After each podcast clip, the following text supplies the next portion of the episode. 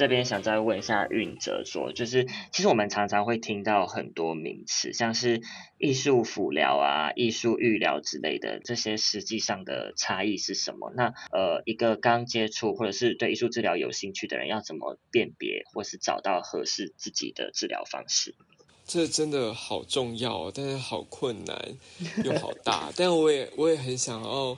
去分享的一个问题。嗯，我猜每一个不管是艺术辅疗、艺术育疗、艺术陪伴这些在研发的人，他们都有非常非常好的起心动念，他们真的想要做用艺术做好事。然后他们也有他们自己的定义，所以我接下来要说的，就是是我的定义跟我的观察，那个是我我看的方式，它没有没有代表是一个正确解答。我会尝试的去区分，就像你的问题，我想要协助刚接触到艺术或艺术治疗，会想要触碰心理智商的人，他可以有。更好的管道去找到合适自己的陪伴自己的方式。我稍微把那个心理治疗的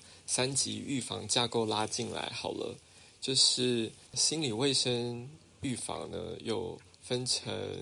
呃第一级的呃心理卫生推广，然后第二级的心理咨商，然后再到第三级的心理治疗。到了第三级治疗，就已经是需要到用药的程度了。我知道这边呃说治疗好像又有点 confuse，因为那个啊，你不是说艺术治疗啊啊，你不是也用治疗了吗？那是因为就是我们直直接把呃英文翻过来 art therapy，就是好像是治疗，但是其实目前在台湾的艺术治疗是不能用药的，这艺术治疗师他也还没有。在那个卫生部的规划里面，所以他还没有一个官方的呃正式的认证。他现在是呃台湾艺术治疗学会的一个学会的认证，民间的认证而已。但是我现在在用的是就是心理卫生的那一块的呃界定。那当然，如果到用药，就是要去诊所要要请医生评估的嘛。那那个就不会在我们的。呃，所工作的范畴里面，嗯，所以其实我们要界定的是第一级跟第二级。我先暂时就是把所有的艺术辅疗啊、呃，艺术育疗啊、艺术陪伴啊，分成比较像是第一级。那到这中间的心理咨商、艺术治疗是在第二级。我想要稍微做一下这个区区分。原因是我还我真的有一点点担心，现在有越来越多坊间的呃课程在大量的推广，我我是一则以喜一则以忧，就是觉得哇，现在有越来越多艺术的那种疗愈课程，好像那个艺术的重要性真的被大家看见，然后有越来越多不管是流动画啊，还是那种立体的创作啊，几年前红的那个缠绕画啊，好像都。哇，好棒哦！就是大家越来越对那个艺术的推广度，然后艺术跟心理的连接，好像是越来越清楚的了。这是我觉得很开心的部分。但是我也我也有个担心是，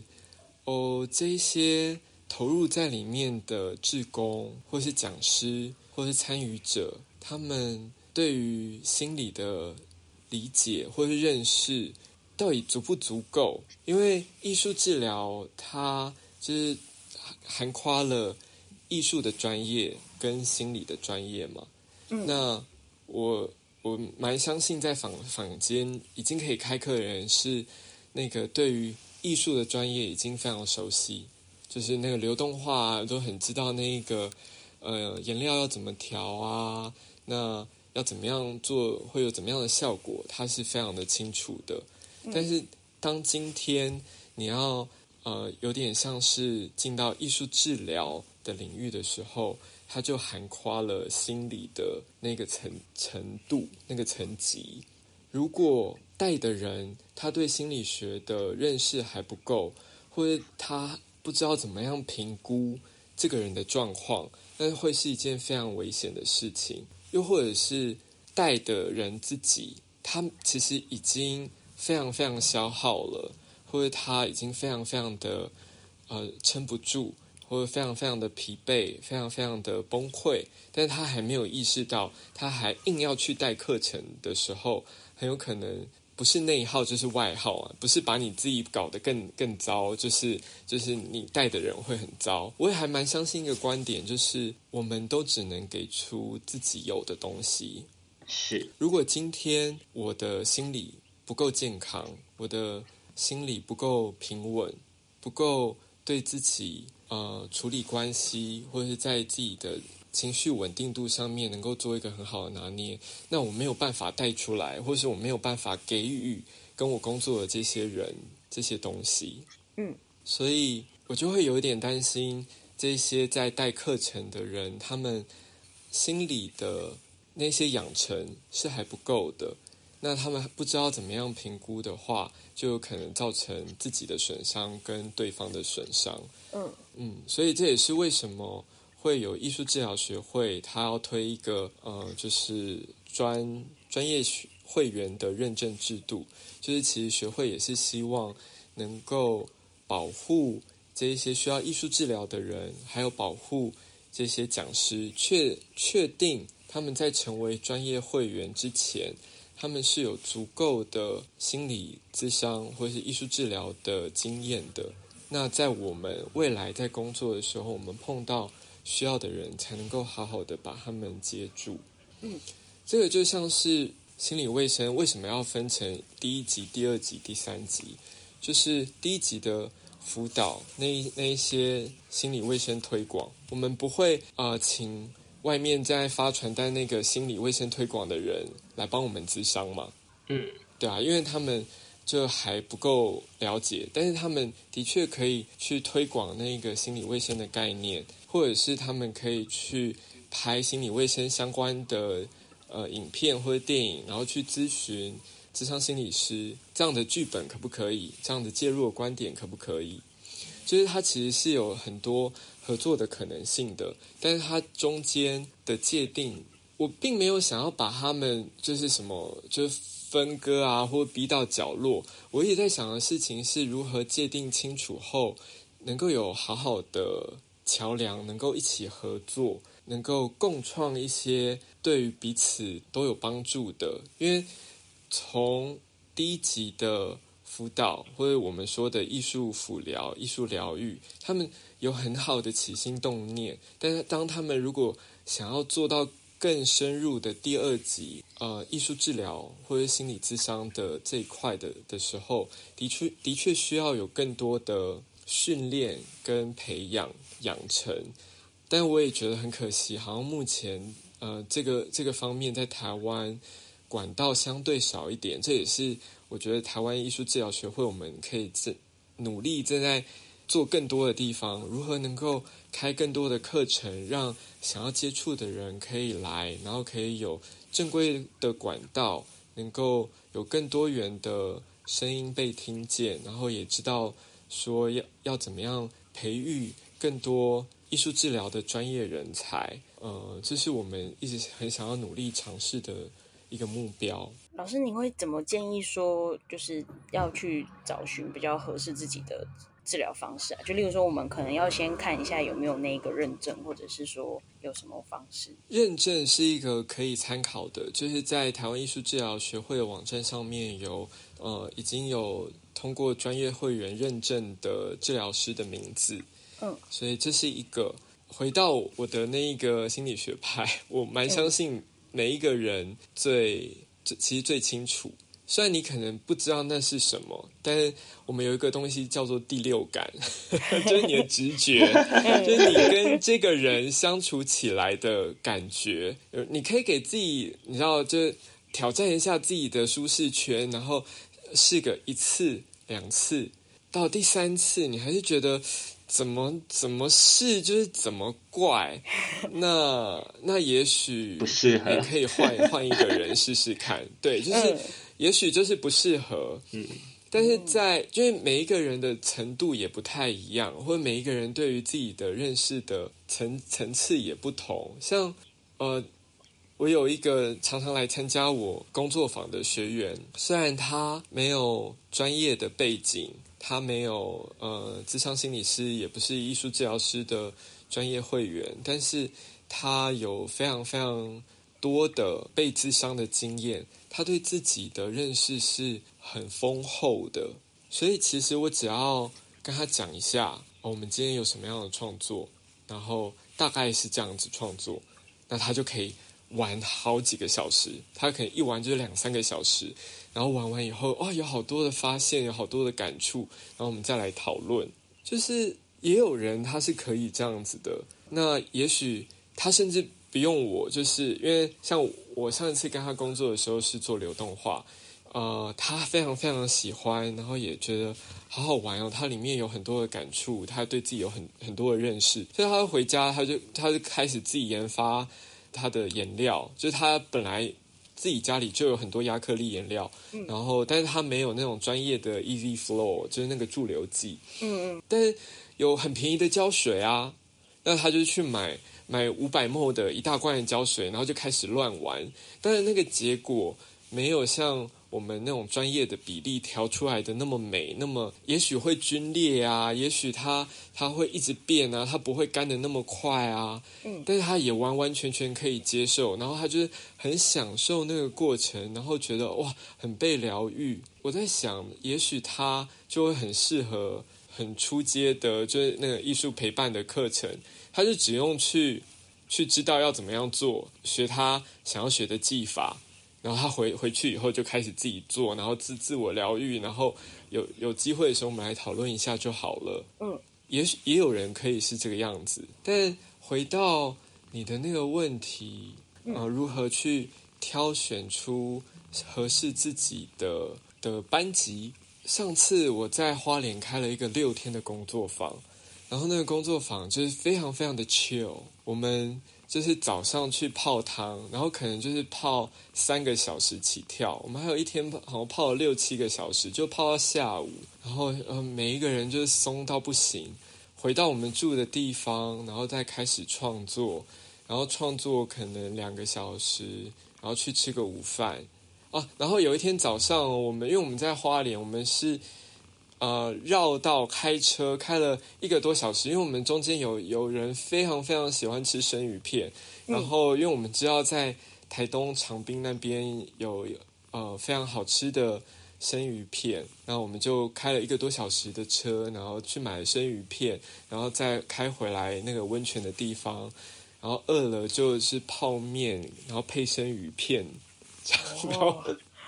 然后，然后就吃饱了，然后然后再继续回去泡汤，就是这样子的 chill，然后再回来创作，创作完真的，然后创作完以后，我们再回来再有一些讨论，然后对自己或者作品当中有没有什么新的了解？呃，其实，在那个过程当中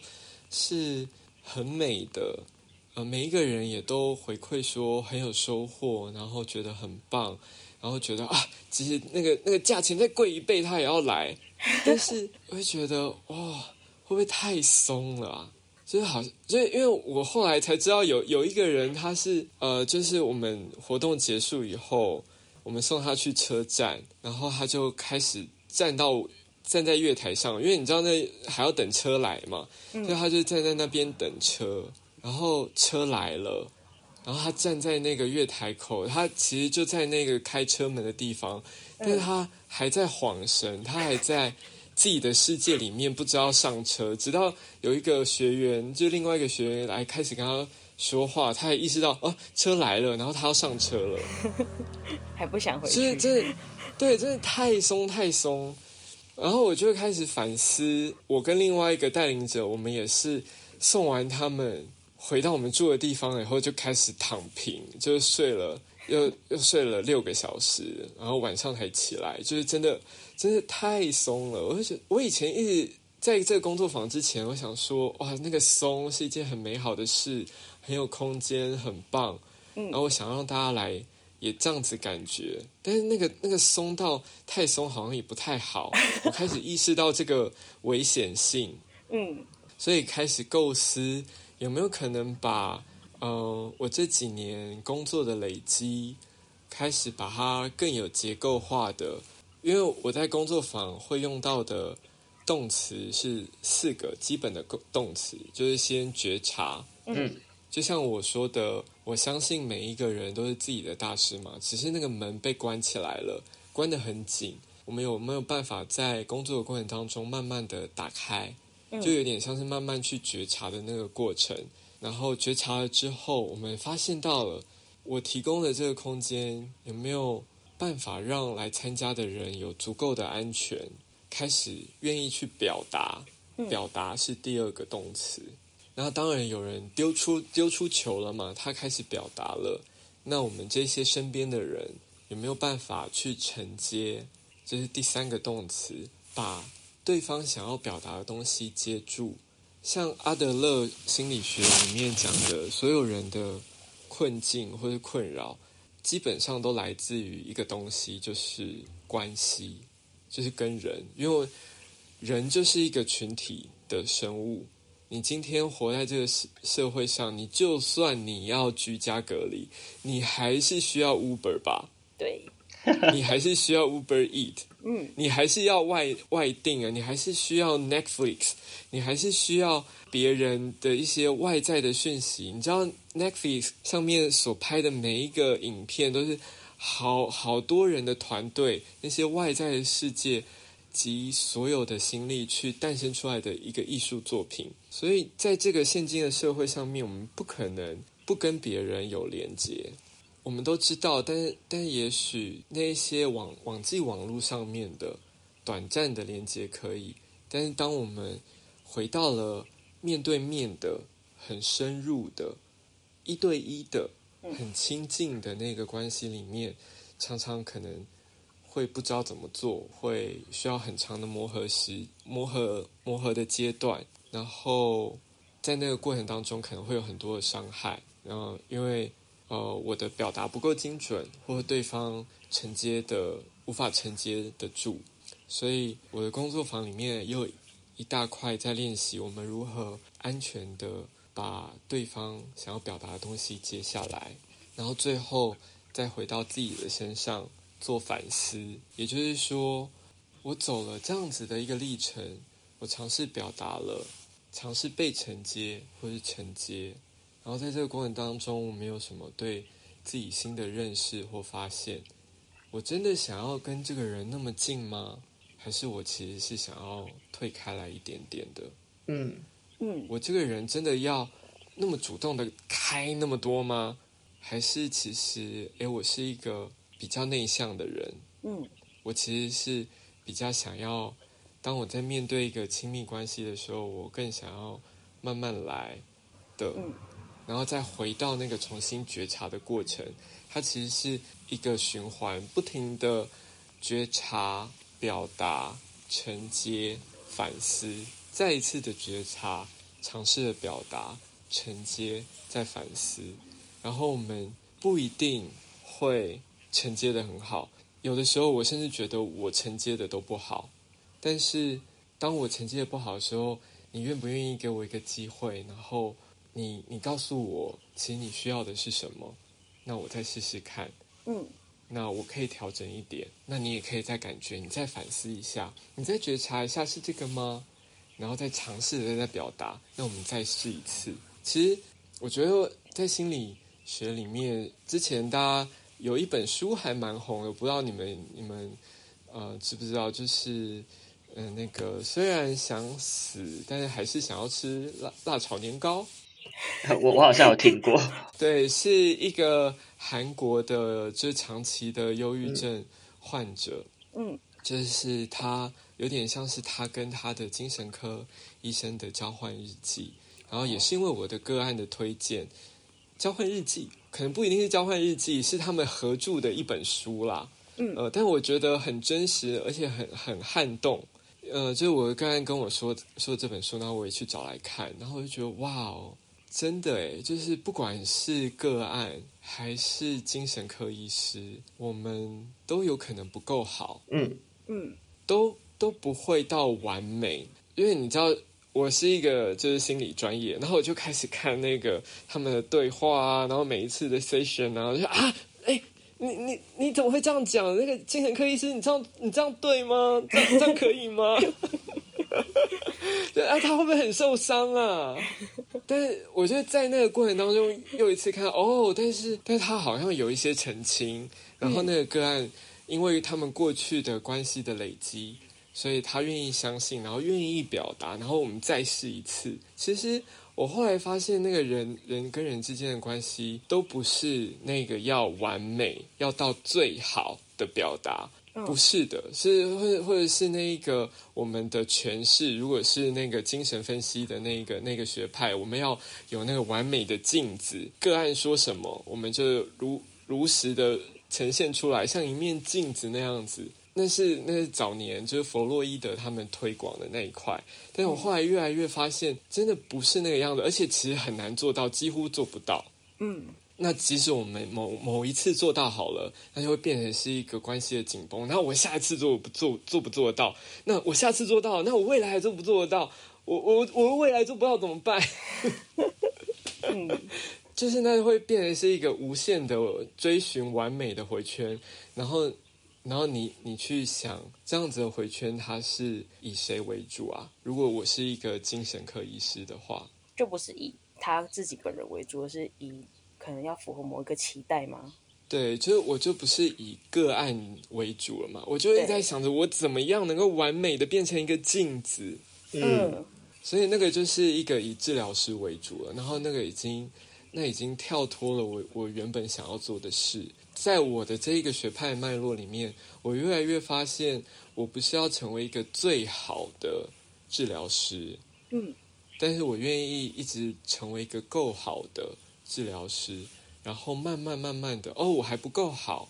那你愿意不愿意跟我反映？那你需你需要的是什么？嗯，我们一起再试试看，可以吗？嗯，当然也有一些个案，他就是觉得，呃，跟我的那个。呃，学派不合，或者是不符合他当下的需要，离开的当然也有。嗯，哦，还有另外一个概念，就是这世界上有任何一个人可以让所有人都爱他吗？不可能的，没有，不可能。对啊，连耶稣都没有嘛，还还是有一大群人都很讨厌他。对，嗯，那那我就我我当然也不可能啊。那也许就是在那个当下。我不符合他的需要，但没有关系，他可以再去尝试，再去找找看。但我可以努力的在呃还愿意选择我的个案的面前，然后尝试着变成一个够好的艺术治疗师。然后我想要再回到那一个呃前面说的那个学派，因为我还有特别想要澄清的，就是之前还有那个什么呃心理测验，嗯。就是有点像是那个什么海贼王系列，我之前那个 Facebook 很夯，就是就是有一些广告呃出来以后，你要不要去测你最像那个海贼王里面的哪一个人物？然后你去选几个选项，呃，你最喜欢草帽啊，还是你最喜欢美食啊，还是你最喜欢针筒啊？选完这些选项了之后，你就可以知道你是。海贼王里面的谁？嗯，我把它归类成艺术的心理测验。虽然我把它，我还把它心理加上去，其实根本就我就觉得是一个测验，趣味测验，就是艺术趣味测验。啊，那个东西就是完全它有一个背后的设定嘛，嗯，就是它已经设定好了电脑系统，然后你选完测验，选完之后系统归类出来，当然你就是鲁夫。它是一个完完全全不考虑你，他没有给你讨论空间的那种，就会是我觉得最极端的，最最系统就是专家，嗯，他完全没有要把把那个参与的人当成专家的，那那个我就完全不会把它放入到治疗的范畴里面，它就是一个趣味测验。它可能跟某一些艺术有关。如果我们把我我给那个 comic book 就是漫画书很高的 credit 就是我觉得它是一个艺术创作的结晶。其实我我是从小学，我我小时候喜欢画漫画，开始去模仿漫画，是我开始接触画画的一个起源。所以那也完完全全是一个艺术创作啊。但是当你今天你用一个专家的角度，然后去呃赚广告的费用，嗯，然后以专家的身份出发，我觉得那又是另外一回事了。运哲这次的分享是不是也一样让大家心里暖暖的，对艺术治疗有着更进一步的认识了呢？在下一集，也是艺术治疗系列的最后一集中，还有更多精彩内容等着大家，千万别错过喽！